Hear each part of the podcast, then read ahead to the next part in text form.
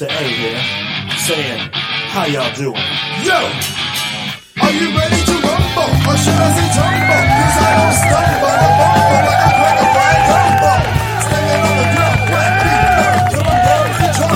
Welcome to the Rumble. We are back and better than ever, helping you stay ready so you don't have to get ready. We don't want you sucker punch, so we are here each and every week helping you keep your guard up. I'm Jeremy Lavelle with Remedy Claims Consulting and your commercial claims advocate coach, affectionately referred to as the mouth of the South. Alongside of me is Mr. Brent Hooper of Max Claims Solutions out of Baltimore, Maryland. We just call him the Beast of the East and the ever lovely, sensationally sarcastic, and the love of my life, the one, the only baby cakes, Miss Donna Lavelle. What's going on, everybody? How you doing, guys? Good. That was the best intro I've ever heard. on any on any show all time, that was easily the best intro I've ever heard. Well, I like What's it a going lot. on? I like it. Not much, man. good. I mean, it has. We just came back from IRE actually, which was really, really yep, cool. yep. Um, I had a good time there. I Little, little jealous. Well, I missed you. I'm not gonna lie. Um, and I just, you know, shout out to all the people that walked up to us. It was really good to get to talk to some of the uh, rumblers out there. I, I don't, I don't like that name, but I don't know what to call I them. don't know what it's called. I guess we could call them David and Marshall because that's who they are. I don't, maybe we should call them like sluggers. You know what I mean? The punchers, the sluggers. Nah, I like Rumbler. Yeah, Until we think of something Rumbler. better than we're just gonna go with some rumblers. So, how's everybody's week been? I mean, I know ours was exhausting. You know what I mean? My uh, my my Apple Watch broke. It said too many steps, man. You can't just spring this on us. That's we, we lost count at 2500 because no more has ever been expected of us Yeah, it doesn't go up that way. so what's your week been like Did I- mr hooper It's uh, it's been a good week, man. It's been a good week. Humping and bumping, you know, shaking and baking, moving and grooving, all that good stuff. i know Settling claims. well uh Taking names, settling claims. yeah, there you go. Not, I mean, it's been kind of like a, a status quo week. We're rolling out some new things in house, which is kind of cool.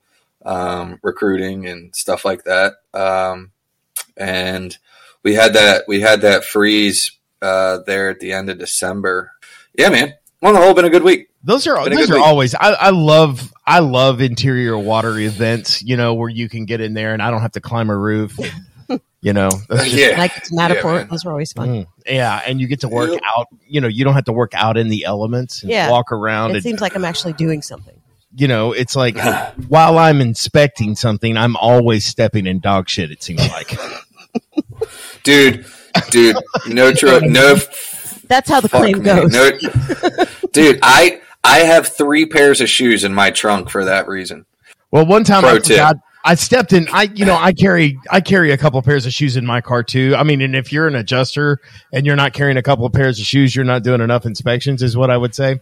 And uh, yeah, yeah. sometimes I'll, I remember I would throw them in the trunk of my car. A lot of times it was a rental, and you would throw them in there, and I would get and I would remember that they were in there. So I'd lift the trunk up, and it would smell like a dead body. Oh, gross. Speaking of dead bodies, we've had some celebrity deaths. Yes. Uh, first, we have Tom Sizemore. Tom Sizemore, most memorable character for me was Jack Scagnetti hmm in uh, Natural Born Killers. Yes. So this, when we record, it's a we, they we put it out a week after we record. So these are these will be Yeah, they will have been cold and in the ground for a while. Yeah. yeah right. So also Gary Rossington, he was uh, the last original living member of Lynyrd Skynyrd. And Oh, wow. You mentioned Lynyrd Skynyrd last week, and I think you had something to do. Uh, it may have been my fault. Don and I have a habit of killing off celebrities because we mentioned them. Um, the first of all, first one was Ned Beatty. yes. Yeah, uh, we mentioned him and he was dead 12 Like hours within later. yeah within three days. It's terrible.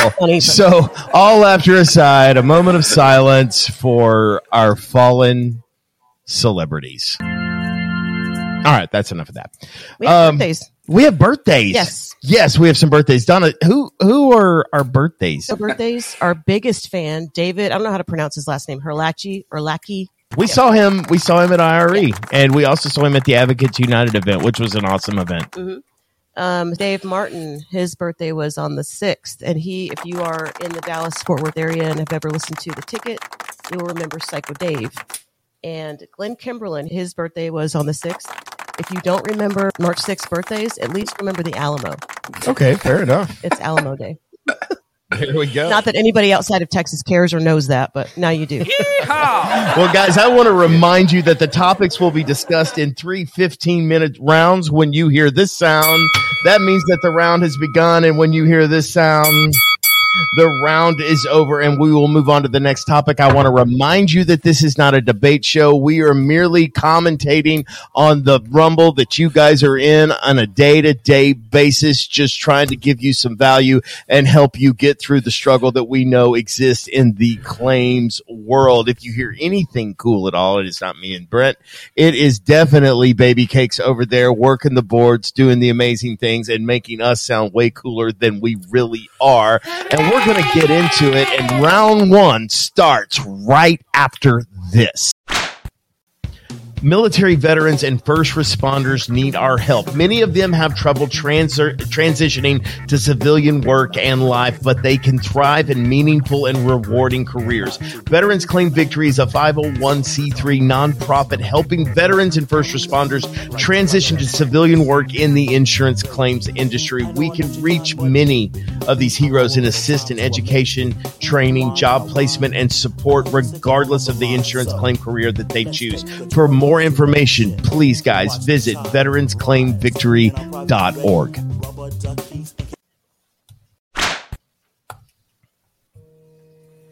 Round one communicating with the carrier.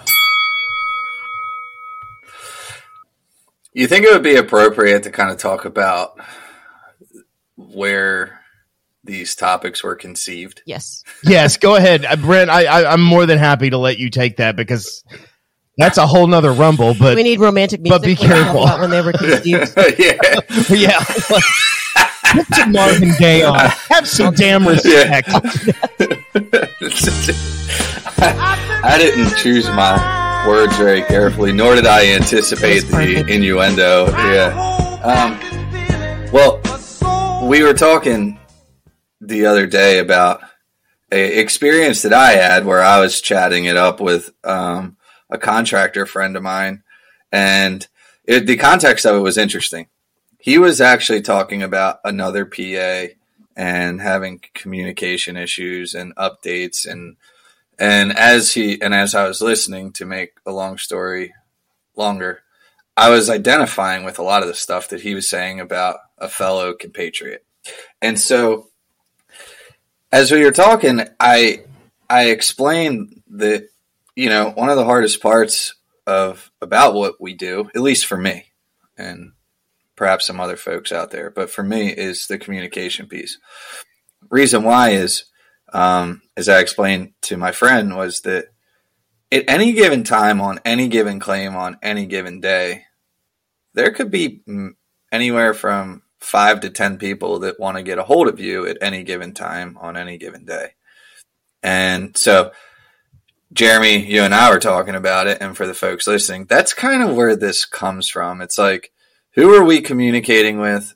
If you're a PA and you don't know, we're going to talk about it if you're a contractor and you're listening, this is a, a, peek behind the curtain of kind of what I or we deal with every day. If you're a policyholder and you're listening, same rules apply. It's kind of this is sort of a, a expose of what we're dealing with as it relates to all the parties in the claim and how many of them there are and who they are and what they do and what they want and things like that. So that's the backdrop. Sounds good. It and so one the first round that we're talking about is communicating with the carrier. Okay. Yeah. Which I think by and large is one of the most critical and crucial things that we do. And I don't know how I pick one of the three that we're talking about here, whether it's talking to the carrier, whether it's talking to the policyholder, or whether it's talking to the contractor that is most clearly going to be involved. Um, you know they're all they all have their own importance and their own nuance but communi- communicating with the carrier i personally believe requires a significant amount of groundwork. And you'll hear this when i am teaching about controlling the narrative Okay. And if you haven't taken my controlling the narrative course, it should be um, it should be noted that there is a lot of nuance within that, and there is no way that I can cover every possible angle as it pertains to communicating with the carrier. But the best way that I have found to communicate with the carrier, and I think Brent will back me up here, is lots and lots and lots of questions. Don't go in guns ablazing with how you're going to run this claim. You know what I mean? Because they think they're in charge. And the best way to keep them at bay is to continue to let them think that by asking them very specific questions on how they see the claim process laying out. Make them think they're smarter than you, and they're going to want to answer their question. your- Yeah, your yeah give give them a chance to show you how smart they are for sure. I like that. Well, yes, I will. I will back you on that. Um, treating the claim process Socratically from cradle to grave is pretty. that's one of the Ten Commandments, um, for sure. Um, the one thing I wrote down, which might precede that, is know the players, know who you're talking to. Right. So on the carrier side, you know, there could be, again, different claims have different scenarios, but, you know, on an average storm claim, you could have three different people a desk adjuster, a field adjuster, and perhaps a, a third party person that's involved or that you're communicating with in some form or fashion. Sure. So that's th- that's three on a water claim. You know, depending on You what's have- going on, Yeah. there again, it could you, You've could a have mitigation a desk contractor. adjuster. You may have a mold Yeah. remediator, a mold inspector. You may have. There's a lot of parties there. Yeah. and and sometimes on these claims again we're, we're right now we're specifically talking about the carrier side that is specifically on the carrier side you know so think of it like this on a roof claim you've got the the field adjuster you got the desk adjuster you might have a claim examiner and you might have a third party roofing company or some sort of consultant um, well when you get on bigger more complex claims sometimes the service providers are mirrored you know the insurance company might want to get their own engineer or their own architect or their own MIT company or their own fill in. So, and, and it mirrors what, what's required for the, the homeowner to, to prove their loss, right? So, Sure. uh, again, not to get carried away with that, but know the players, know their role. What the heck are they there to do? That will inform how you communicate with them uh, in a in a big way, and, in my opinion. yeah, right. And as you disseminate information that is passed through you, because we're, I said this last week and I mentioned it a couple of times, kind of how the public adjuster, his role is sort of an emissary of the claim. We're there to be the communication. Uh, we're the communication threshold by which all communication really and truly is passed because once we become involved, we are, we are controlling the carrier is not going to be talking to the contractor. They're going to be talking to us and we're giving them the carrier information. And then the policyholder is going through us and then the, and then the contractor is going through us. And so as we take all of this information and we gather it as it, whether it pertains to the proof of loss, maybe it has to do with scheduling and when we can get the job started, the different slowdowns, especially when we're dealing with, um, you know, like supply chain issues that, you know, I mean, cabinets went from eight weeks to 16 weeks, you know, and, and, and it depends on what area you're in. I had one guy come up and said, well, we could get it done in four weeks. And I was like, wow, man, I cannot believe y'all can get cabinets in in four weeks. Well, it turns out they were all wrong when they came in. And this is for one of my, you know, largest clients. And we're talking, we're not talking about $18,000 worth of cabinets here, Brent. We're talking about $70,000 worth of cabinets. And I've got to somehow figure out a way to communicate because is it the carrier's fault? Is it their fault that Right. uh, that the cabinets are wrong? No. And how does that pertain to how does that how does that affect the claim and how much money that they're going to shell out? Because one of the very first things, if a carrier senses that they that you are dragging your feet with the claim, the very first thing they leverage is ALE money. They'll start taking away your support money to be in that situation. And so how we give them that information is always, and for me guys, I always try to approach a carrier not in a way that seems to be combative, but it seems to be collaborative. And if you open up your communication with carriers in a collaborative posture, it is amazing how much they start acting like people. I mean, really Well, and truly. I, I think that's really important, and I want to draw from a comment that was made at the beginning um, about asking questions and making them feel like they have control. Look, that could be taken out of context to sound a little bit deceptive, but call it what it is.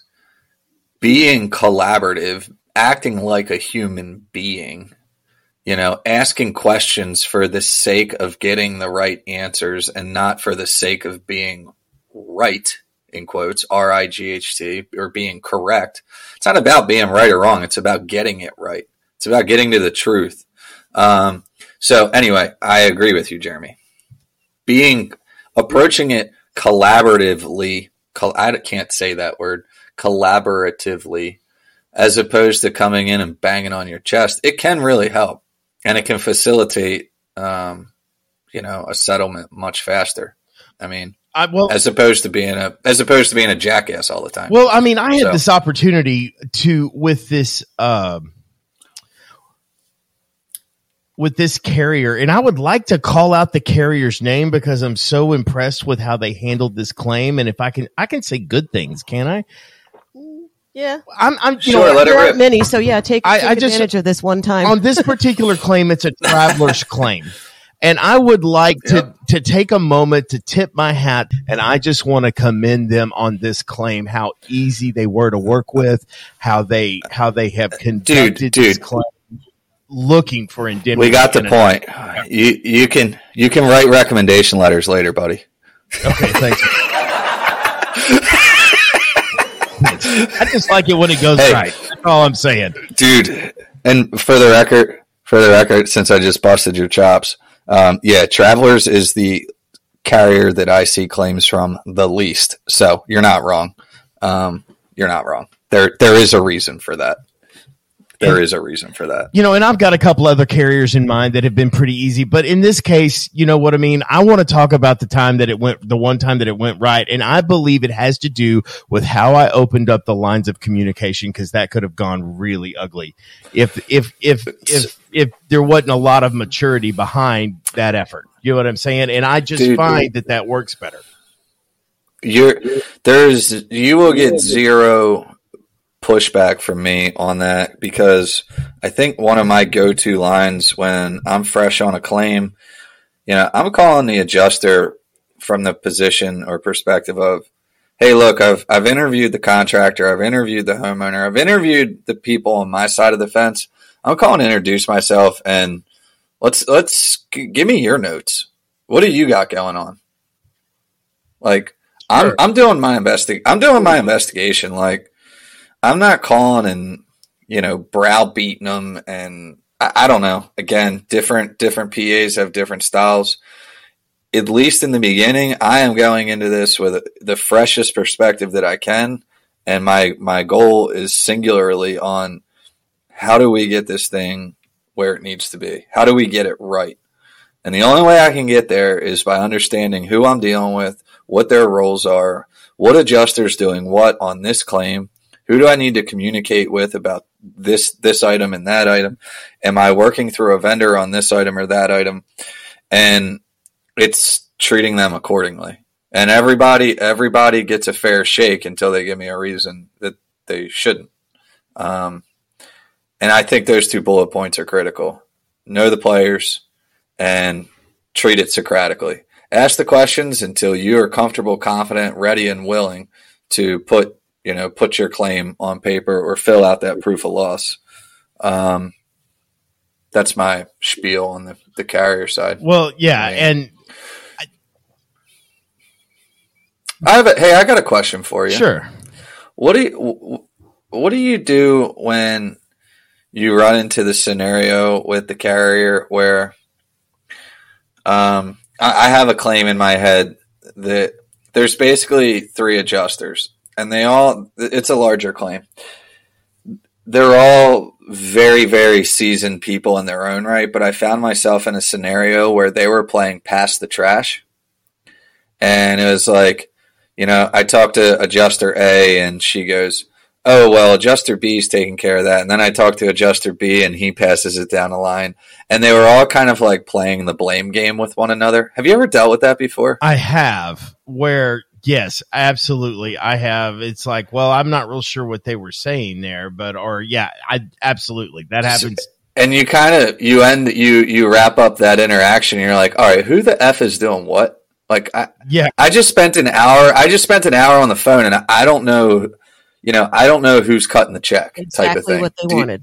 Well, in another place where I've seen that happen, have you are you seeing have you run into this with ro- working these freeze claims and dealing with these uh these guys that are turning in um you know uh you know the mitigation estimates and they're having to go through they're having to go through like their third they have a third party administrator that's auditing these estimates if they're above like five have you, have you run into that yet Brent? And and how Yes, I- go, oh well it's just what they say. I don't have any choice. And i just want to laugh when they say that to me. I run it, so I'll I'll name the carriers uh, that I've seen that with. So USAA, of course, State Farm, and um, who the hell did you just say, Jeremy? What, Travelers what, uh, is who i was ca- talking about oh, not not Travelers. I thought you just named another carrier. USAA, State Farm, uh, uh, Liberty Mutual. Mhm. That stuff happens, and then the scenarios. This and the scenarios where the the insurance company brings out like a contractor vendor to write an estimate or a, a building consultant or in some instances an engineer. I feel like the lines get blurry because you're asking the adjuster about stuff that on an estimate that they didn't prepare.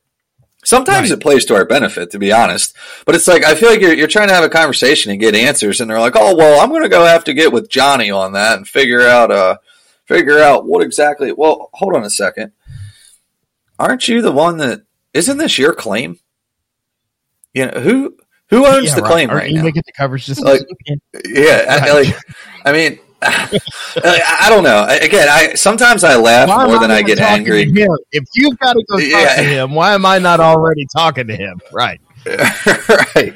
It's again, know the players, know the rules, know their know the role, r- rules, role, whatever, and it, it does help inform your line of questions to to facilitate getting better answers. Because I tell you, if it's unclear, if it's unclear when you when you get into a dispute, it only becomes more unclear. That problem only compounds when Right. like when when you don't know what the hell is going on or who you should be talking to, it, it only gets worse from there. So It really does. It's um, it sounds like such basic wisdom, but I'm telling you, Especially I when, you, when you go I through just- all of that with the TPA and realize you're not even talking to the carrier.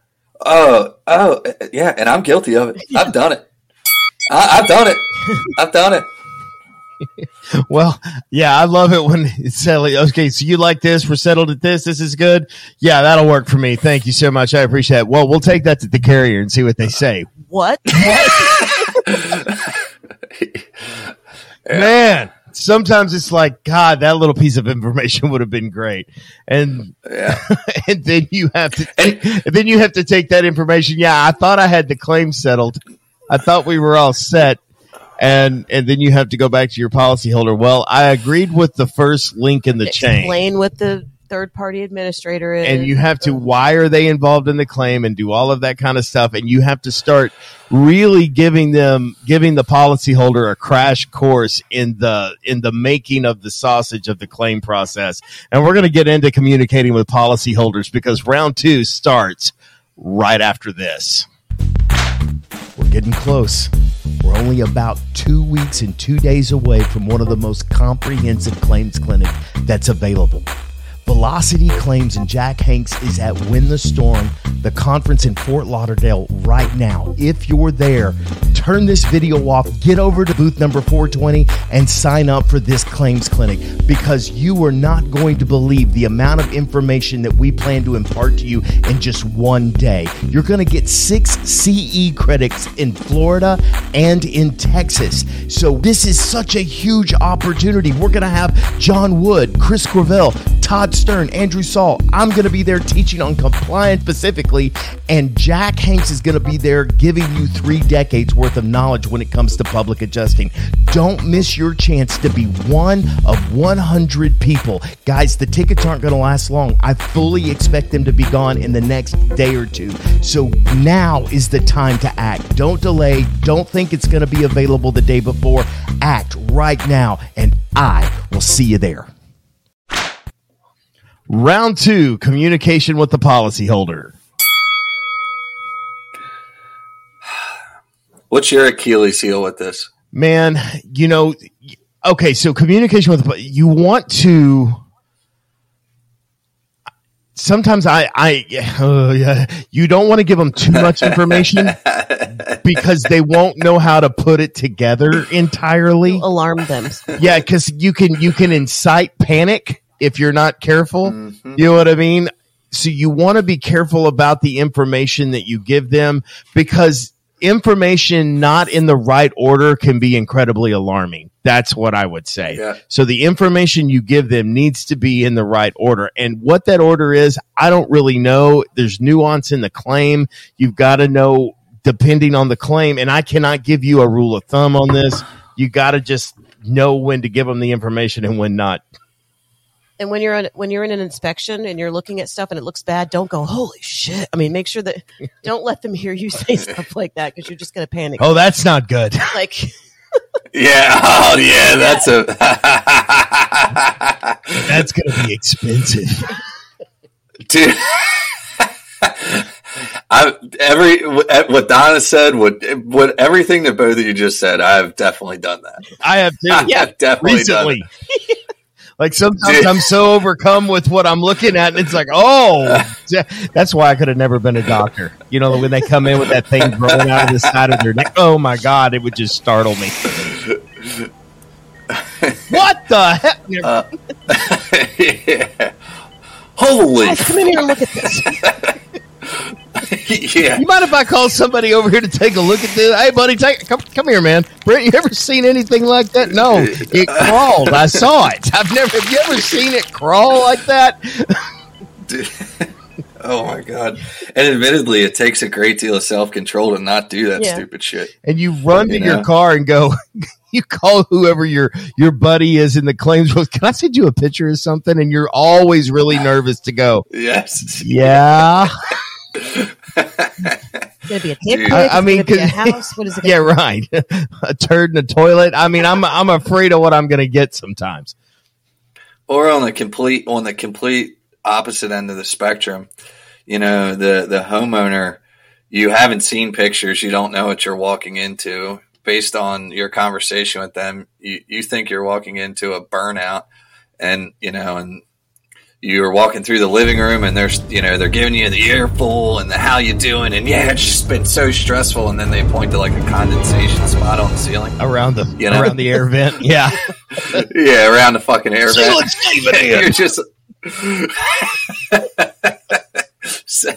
and for Yeah, once for for it's like the, yeah yeah and they're like you see that? And you're like uh yeah yeah yeah I see that you know you understand what I mean now and it takes every every fiber in your being to not be like yeah like settle down you know well I, so I'm, yeah. I, you know, and sometimes you want to look at somebody that's in this situation, just like Donna said earlier. You don't want to go, "Oh my god," you know. I mean, you don't want to do that, Yep. but you also don't want to look at it and go, "This isn't that bad," Yeah. because I mean, they're all up They in, Exactly. their house.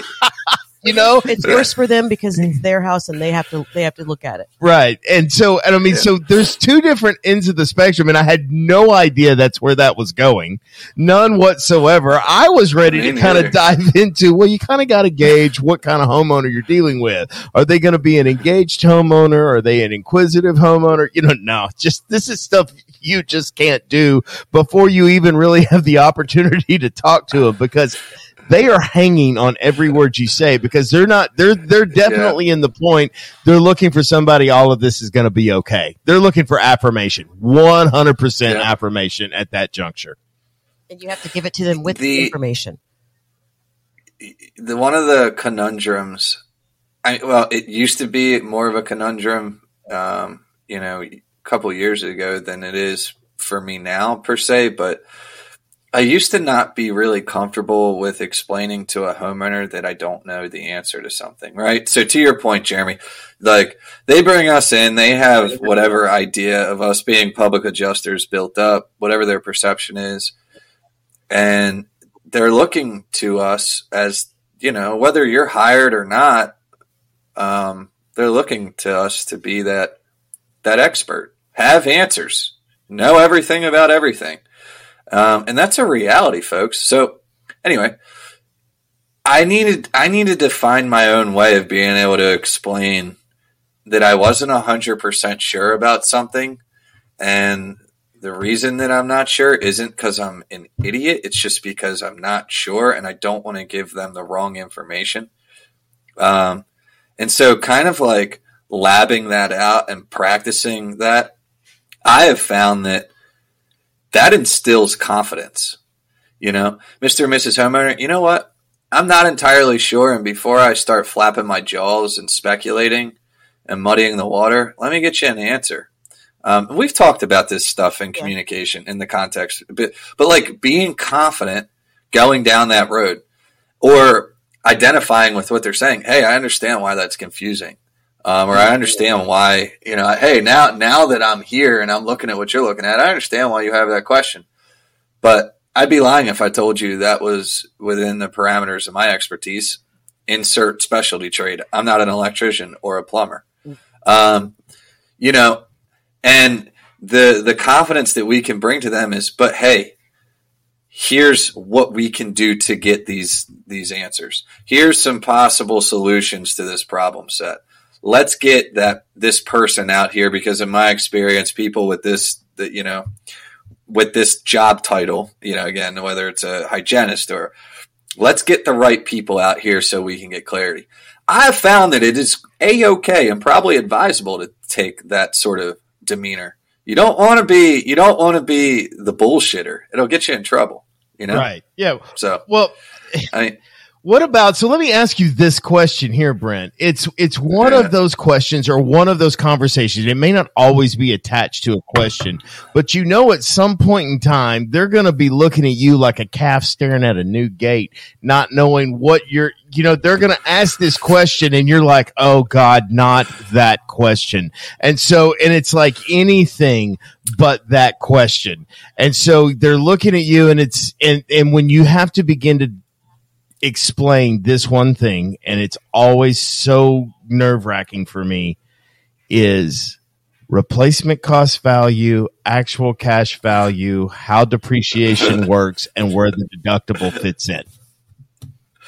That conversation that that one that one conversation is enough to make me quit this job. And you're going to have that conversation at least five times during the claim. Every and they never get it on the first pass. And guys, I pride myself on my ability to communicate thoughts, ideas, and concepts. Okay, that is one of the things that I wake up and just seek to do in just my day to day effort. In fact, I can't even stand in line at a gas station and hear an attendant you know, someone that is working behind the counter give bad directions somewhere. I will run out of the parking lot, go, no, no, no, no, no, don't go that way. You know what I mean? You'll never get out of here. You'll ne- that is going to be a nightmare. And you they turned into your parents. so and it's like I have turned into my parents like the Progressive commercial. It's like and so I and, and, and as and as terrible as that is and as awful as it, what I'm saying is is I pride myself on like but when that conversation about the deductible and I will tell you there is a fair percentage of people that think they pay their deductible to the insurance company. oh, dude, somebody just posted. There was some funny ass post about that. Uh, I don't know, but it, it made me spit my coffee out. It's pretty funny. Well, Yes. because all they hear from contractors, especially the ones that are trying to, I guess, for lack of a better term, clean up the industry, you know, ones that are insistent upon collecting Yeah. deductibles and paying, to, it's like you have to pay your deductible. You, uh, there's nothing that, you know, you have to pay your deductible. And it sounds like they don't, they don't clarify it because the deductible is a figure that is set by the insurance carrier. So the conventional go to thought pattern is is I have to pay my deductible. It's charged by the insurance carrier. So if it's charged by them, then it just makes sense that's who I pay it to. And Yeah. it's not Look, it's not described and I've found this new way to, to do it and I'm going to let you in here it's it's proceeds towards the claim. It's your proceeds towards the claim. So go ahead Brent, Yep. jump in there. it's your yeah, it's your portion. Look, I'm gonna I'm gonna bandwagon that. It is a painful conversation, and on your average claim, you're gonna have three or four checks, and you're gonna, insofar as you're a public adjuster on that claim, you're probably gonna have that conversation three or four times. The more painful thing is that the conversation changes slightly every time. It does. So you you have to nuance of the explain it Some, yeah, right. yeah, it's it's like you know what like and Jesus Christmas, you know, on larger claims there's more checks, so it's like, Right. I mean, it's like you know, the bigger the claim, the more you're talking What's about. that this one stuff. for? Um, Hang on a second. Let me look. oh it. my, oh my God, yeah. And you know what though, it is incessantly freaking annoying that carriers are not clear. You know, like we've got to make five phone calls to make because I'm pretty anal about this. I want to know what the money's for every single time a check is released. I want an email. I want a statement. You know, from the carrier on letterhead. What's it for? Specific. Anyway, but it's like even that effort, that administrative task alone requires sometimes some serious legwork because carriers break the rules all the time and they put some stupid ass reason on the check. You know, it just says coverage A. You know, you get some check on some random day for some random stupid amount of money, and it doesn't say anything. It just says, you know, windstorm or what the fuck. Right. yeah. I, you know what I mean? So it's like, It never you know- says cabinet, it, it, exactly. paint bid. It never You know, says that. Right. it's it's always and then and I, I dude I say this all the time we're only as good as the information we have so then we get this check for this random amount of money after we've been waiting you know we've been arguing about it for three months and it finally comes in and it's an ACV amount with some arbitrary depreciation applied to it. And then of course we have to inform the policyholder that we've got this check. And then the uh, all the way back to the beginning the first thing out of their mouth is like okay so what's that for? Or that sounds really low. Or you know what i mean? And it's just like okay here we go again. Gotta explain. Yeah, so and it's just tough you know? It's, Right. it's like the ripple effect. Um you know the the one the one that gets me the most is when they're like well don't they owe for that Yeah. I, you know What do you mean? Well, why didn't they? Yeah. yeah well why why don't they owe for How that i don't understand okay? Yeah. And again, and I'm not mocking a homeowner. It's just it's a question that comes up And- periodically, and it's there's it's never easy. Uh, well, yeah, right. Because because at some level they've hired you to defend them and take care of them, and then you have to put the hat on of going. Let me explain the carrier's behavior here and why they're doing what they're doing, and how how we're either a going to work around it or why this isn't covered. You know what I'm saying? Like I cannot get people to understand why the pipe in the wall isn't covered. You know what I mean? what, what are you what are you talking about? It what what? Yeah, no, the pipe itself Jeremy. is not covered. Well, but all of the damage it does is. that you're gonna think. I'm. You're gonna think I am bullshitting you. You- I'm telling you, anybody listening is gonna think this is made up. I literally, we had a homeowner call the office today, and he had a pipe break, and he lives in like a 1,200 foot rancher, and he had some substantial damage, and Travelers came out, and I- I'm not fucking making this up.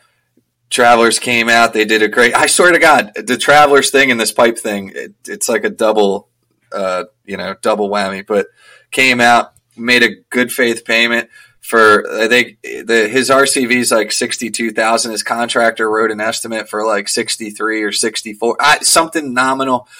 And he called and he is all bent. He needs a public adjuster because they won't pay for the broken pipe. I swear to God.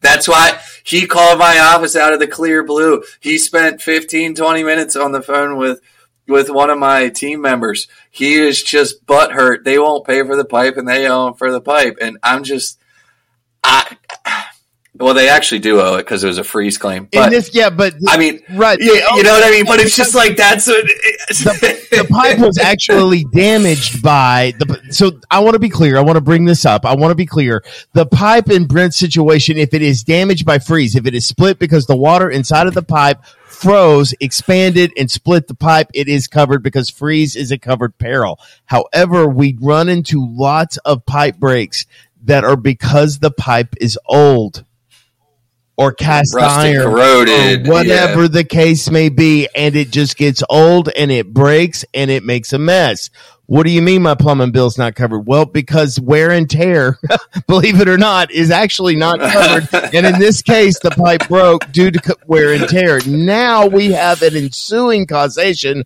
of water that is covered. So this part isn't covered. This part is. Why it, it all covered? Well guys it's just look I, I get it's so very difficult to understand why you're just going to have to trust me. The pipe isn't covered.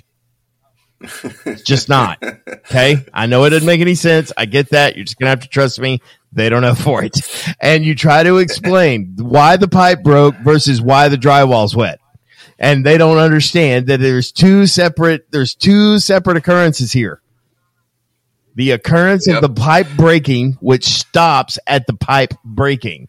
Then the occurrence of the evacuation of water from the plumbing system causing damage. So you have a pipe break and you have a water loss. It is two separate occurrences that hap- happened not simultaneously.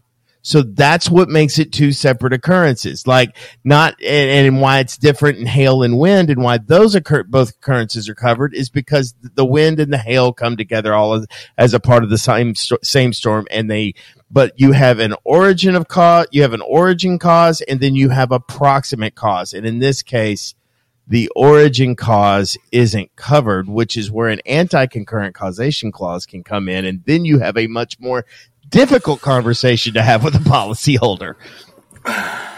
Go back and look at some of our Well- to learn about anti-concurrent causation. Hey, really quick, I, that segment kind of grew legs of its own, but um, I do want to button up with policyholders. A couple, a couple key tactics is know at the beginning of the claim or at the beginning of your involvement. It's like any any other interaction.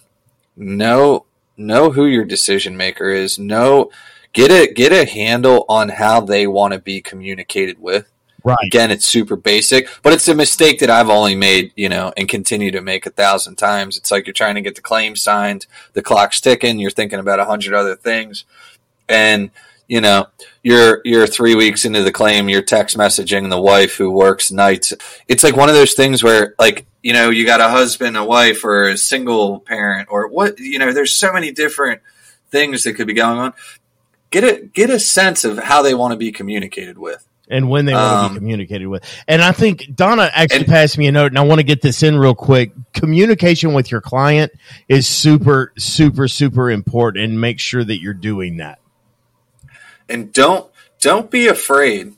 Uh, this is something that I suffered from was being afraid to actually set boundaries with a client. Um, maybe that's a conversation for a different day, but that's something else I strongly suggest at the beginning. Figure out what you, as the service provider, are comfortable with in terms of when you want to communicate and how you want to communicate. None of these things are an excuse to not communicate, but it's more or less like see if you can get on some sort of common ground because it will help. You know, you want to make sure those lines of communication are are working. Um, so that was that was all I had on that. Um,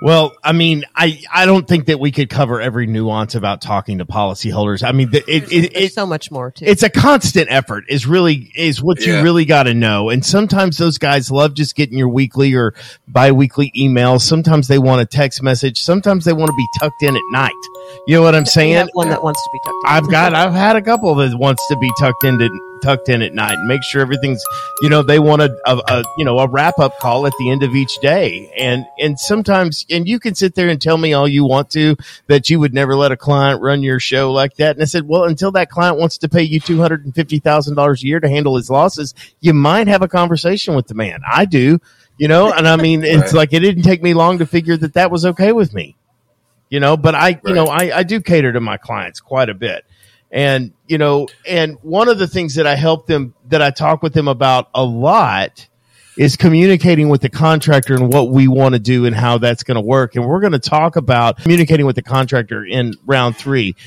Round three is going to start right after this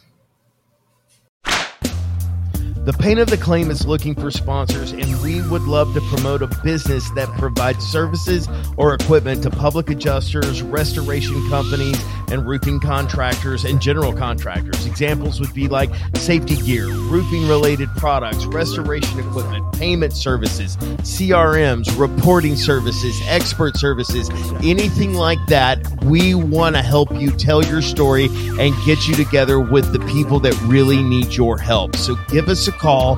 We can we can get your name out there and we can grow with you.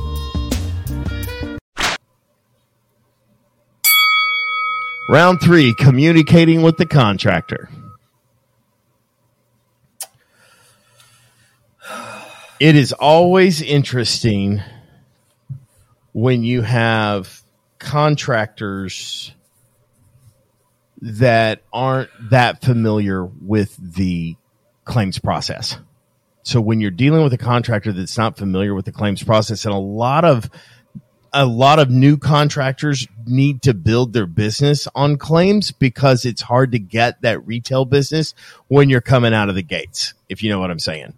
And so they use the claims opportunities. They use claim opportunity, whether it's a roofer or interior water claim to, to build their business. And so sometimes communicating with them is, is, is a challenge as it pertains to claims. Yeah, I mean, look, it it it risk of man contractors on any given day, whether they're experienced in the claims process or or not, it can be really it can be really really really difficult. It's it's like walking a tightrope. Um, you know, one of the th- one of the prevailing things that's going through my head is, you know, you got the homeowner on one hand who's distraught. They want everything fixed. They and rightfully so. I'm not I'm not throwing shade at anybody. They they want their stuff fixed. They want their stuff fixed like yesterweek. Um, you know, they they generally a homeowner doesn't have a some sort of loss, whether it's their freaking roof or you know a tree or what. Generally, they don't have a loss, and and we get a phone call. It's like, hey, you know what? If you could just get me a little bit of money, I, I was planning on spending eighty thousand to fix my house anyway. Like that, never happens. You know what I'm saying? So it's like you've got all these expectations from the policyholder that need to be managed, and then of course the contractors who usually are our friends or people that we know and respect and appreciate. Sure. Look, their freaking livelihoods on the line too. Right. And they're walking this balance of like, hey, I got to get, you know, I, I want to do the work. That's how I feed my family, but I got to get paid. And so there's there's always like the the competing those competing interests are there. Not every claim is like that. Some claims are just they're easy and everybody's happy, but by and large, it's like it, it's pretty it's pretty touchy because also contractors sort of look at us sometimes and it's like, well, you know, if you guys weren't here or you weren't in the way and your fees weren't this and that, then we wouldn't have this problem. And there's like there's those dynamics wouldn't and have this money. right and we're over here going, well, if we weren't here, You wouldn't have the The- job to do in the first place. you wouldn't have right you know and look there's truth there's truth in all of those stereotypes or you know scenarios You're right. Right. and and and there is like i'm not i'm not an apologist for PAs i'm not talking shit about contractors and you know i'm not throwing shade at homeowners for just being not knowing right but then you run into these weird scenarios where we get brought in, a contractor's involved in the claim, you're trying to be transparent, you know, update the homeowner, update the contractor, and then weird stuff happens where there's a falling out be- between the contractor and the homeowner, and then you're over here like, all right, who do you want me? I mean, and you're it's just like, middle- yeah, and, and I'm Yeah, I'm in and- the middle of that situation right now, and I'm going to save that for some other time. But I mean, it's, just, I'm look from the claims. This is one of those situations where the claim has run incredibly smoothly. But the job has been super, super rocky as opposed to the super smooth job and the rocky claim process. And we're in appraisal and we're trying to figure out this, this, this, and here's your unredacted invoices for bagels and all of this kind of other things that you're trying to that you're trying to put together, you know. Um and and with with contractors, I mean, the biggest thing that they're generally concerned about and where you want to be very clear and very transparent is when it comes down to how the money's going to work.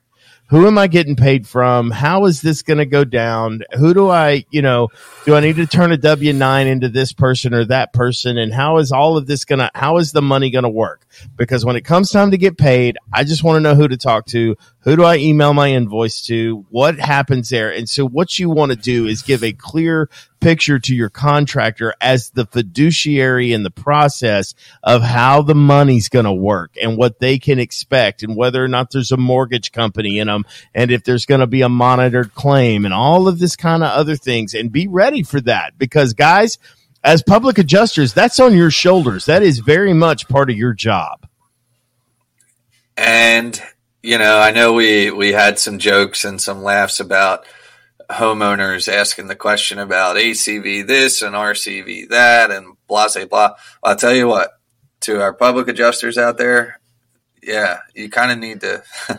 that is part of your job. You need to understand how that stuff works. You need to be able to set clear parameters. And um, pro tip: strongly suggest having protocols in place so you have some you know where the money's at when the money got there you know is it in transit isn't it in transit hasn't been deposited it has all that stuff you need to have some sort of system to know every single time down to the penny um, what your accounting looks like right um, the the other thing, I mean, look, I, I just I had a scenario as recently as today. A good contractor friend of mine, we had a check come in. We checked all the boxes, no pun intended.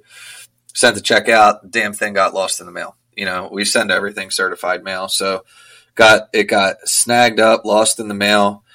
You know, it was one of those things that looked like it was playing a ghost. It was playing ghost between five post offices. And anyway, you know, two weeks go by. We went to five post offices, couldn't couldn't find the check. We got the check reissued, um, and here we are.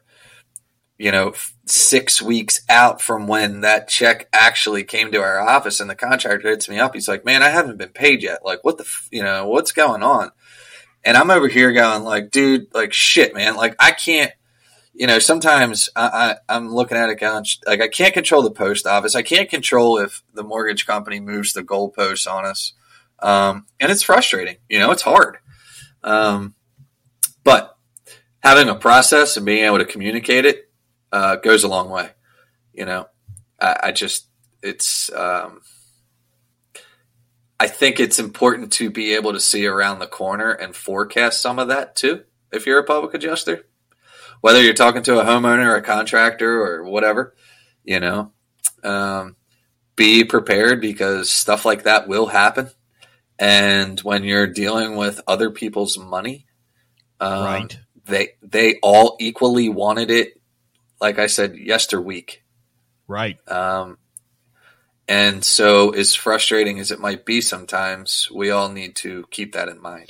Well and and and take it and take it seriously. and be smart about how you handle it whether it's how you set up your bank accounts and what you're going to do there what how how it is that you plan on communicating the pathway of the money whether it's i give it all to the homeowner and you'll need to talk to them and if you want to call and ask me whether or not it's been received or cashed i can certainly be your go between and have that uncomfortable conversation and and just realize that some of this and sometimes you get drug into situations and i'm often drug into situations with the general contractor. And this is most commonly when I have been brought in by the general contractor, when the homeowner gets upset with the general contractor, but they trust me. This happens a lot.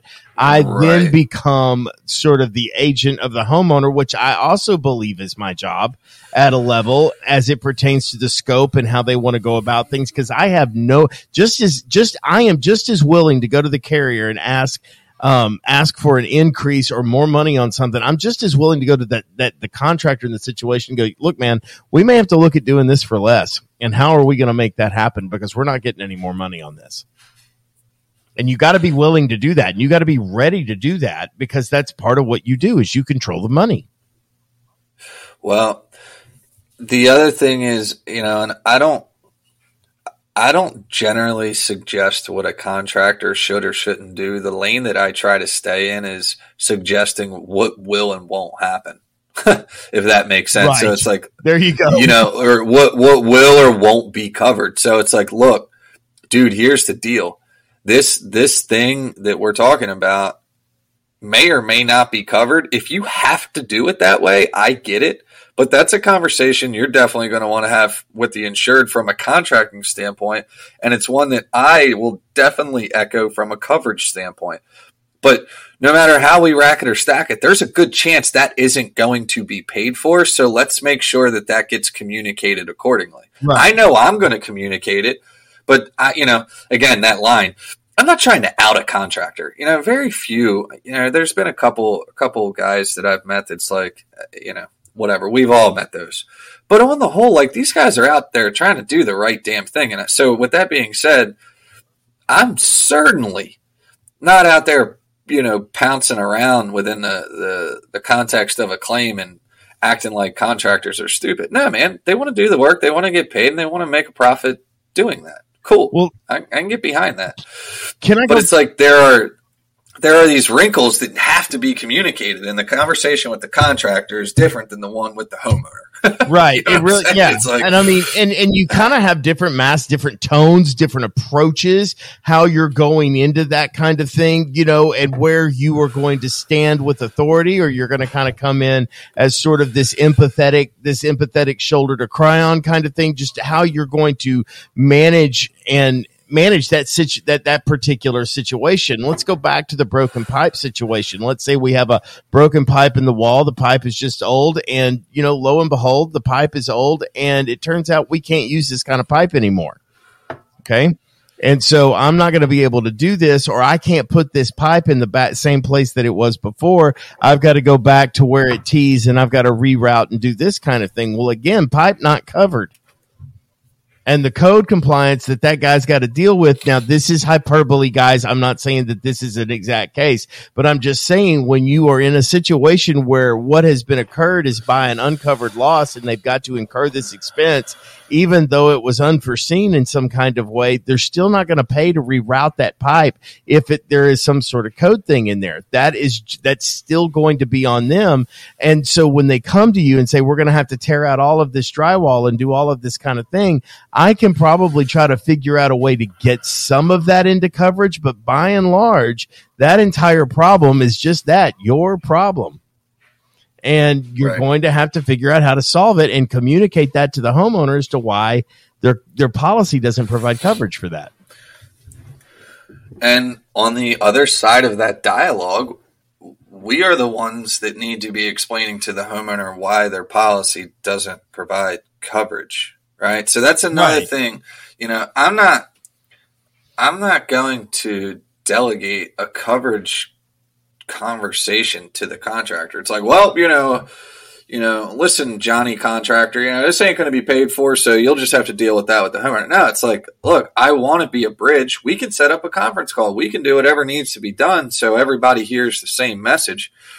Um, but again, you know, going back to managing the contractors, sometimes, sometimes it's hard because you, you started this with, you know, if they're not experienced in, in insurance work or the process or have some sort of running understanding of it, you know, dang, like sometimes it, it, it can be challenging, you know, when you, when you get the estimates that, you know, and this is hyperbole a little a little bit, but you know, drywall thirty thousand dollars. It's like, well, dude, okay, I don't need you to write a dissertation, but look, buddy, like this this insofar as you want to get paid, I'm I'm here to tell you that this this estimate isn't going to get paid. You follow me? So some of those conversations, or you know, ah, dude, we could ramble on and on. It's I would say my best advice would be, Right. you know, going at it from a consultative approach. I, I mean, it's just like Well, for example, when you consultative say approach, educate. Go ahead. Well, I was just going to say, like in your thirty thousand dollar drywall line item there that you're talking about, somewhere in there, you know how many square feet you're talking about. So how about that? Let's can we start there? Right. Can we start with what you know off the top of your fucking head to to put on this right now? So you know it's going to be that. You also know tape is X amount of feet, and the drywall and sand and the ally. You've got something in your head. Three drywallers for Yeah. however many hours for however many days. There Yeah. are things that you know that you were just trying to say, my price is my price. And guys, I am all about your price being your price. I'm here to prove you right. Let me be clear about that. I second that. Yeah, don't I'm ever get that twisted. Your price is your price. I your price is your price. I am simply just here to prove you right and make you go, you know what, Mr. Carrier? Yeah, it is that much. And I don't care what your little Xactimate program spit out because it ain't ever seen this house before. You know, and I had a drywaller Right. explain something to me, you know, and it seemed like a high drywall bid in this particular case, but the house was flood cut and this house had more cable outlets and plugs and, and, and, you know, crap in the side of the wall, you know, scon- floor sconces, if you would believe it. You know, I mean, just all of these things in this drywall. He's like, there's not a single piece of drywall I'm going to hang that I don't have to cut a notch in or a hole in in some kind of way. Do you have any idea how much? I mean, if I'm just throwing up sheets of drywall or cutting corners out and stuff like that, that's one thing. But they're having to measure and cut these things out. And I know they're super quick at it because, man, it just takes longer and it's harder. And that's why and and it's it's harder to mud around it's harder to sand around. All of those things cause problems and i would like to point out the fact it's two feet off the floor which i don't know how you like to work but bent over or laying down or that's not how i like to do things or crawling around on my hands and knees does not sound like fun to me so yeah so some of those flood cuts are a little and that makes sense to me and once they explained it to me trust me the carrier got an earful on why that drywall bid was so high. And that guy looked at me and goes, That makes sense to me. Okay, sounds good. That's all I needed. And they were good to go. And look, I get into plenty carrier fights. I explain things. Not everything is easy for me. But I'm telling you, if you go the extra mile rather than assuming they should just cover it based on the fact that someone is charging it, you should not be doing that. Go to that drywaller, go to that contractor and go, help me prove you right and explain to me why this is so much different than every other drywall project. Okay, here's why. You'll get an Yep. answer. I believe you'll get an answer. I really do.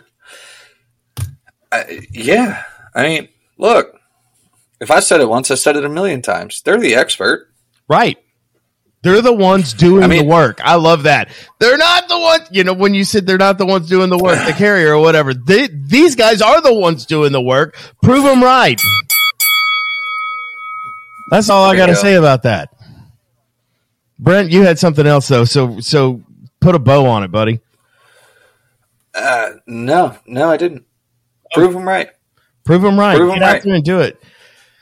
Well, guys, This was a fun episode. I enjoyed it. I think it's uh I think I think going a you know a couple hours early I think was really helpful with my my mental my mental health there. What do you guys think? I mean I that helped me a lot. Of course Brent did go, "Hey, what are we going to rumble about?" And I gave him a topic and he was like, "Ugh. Can we do something that's not quite so heady or thinky? I'm pretty spent. and so I, I was like, yeah, I think this is good though, man. I, I, I really enjoyed some of the points that Brent made there as it pertains to communicating with the policyholder.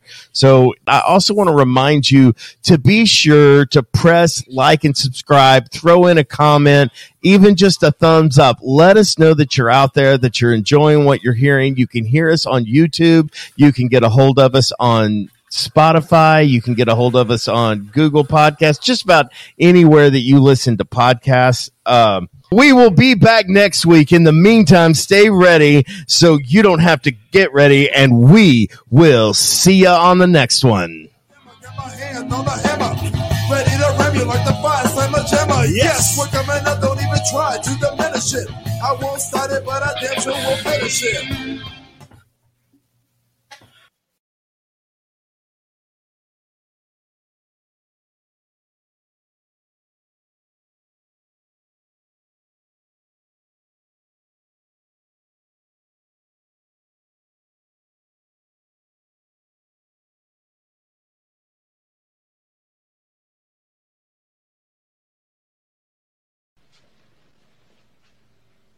It's over.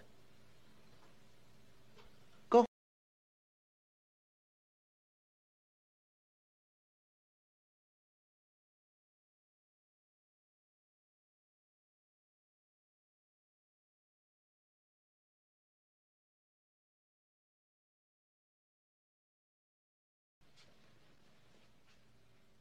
It's over. Go home.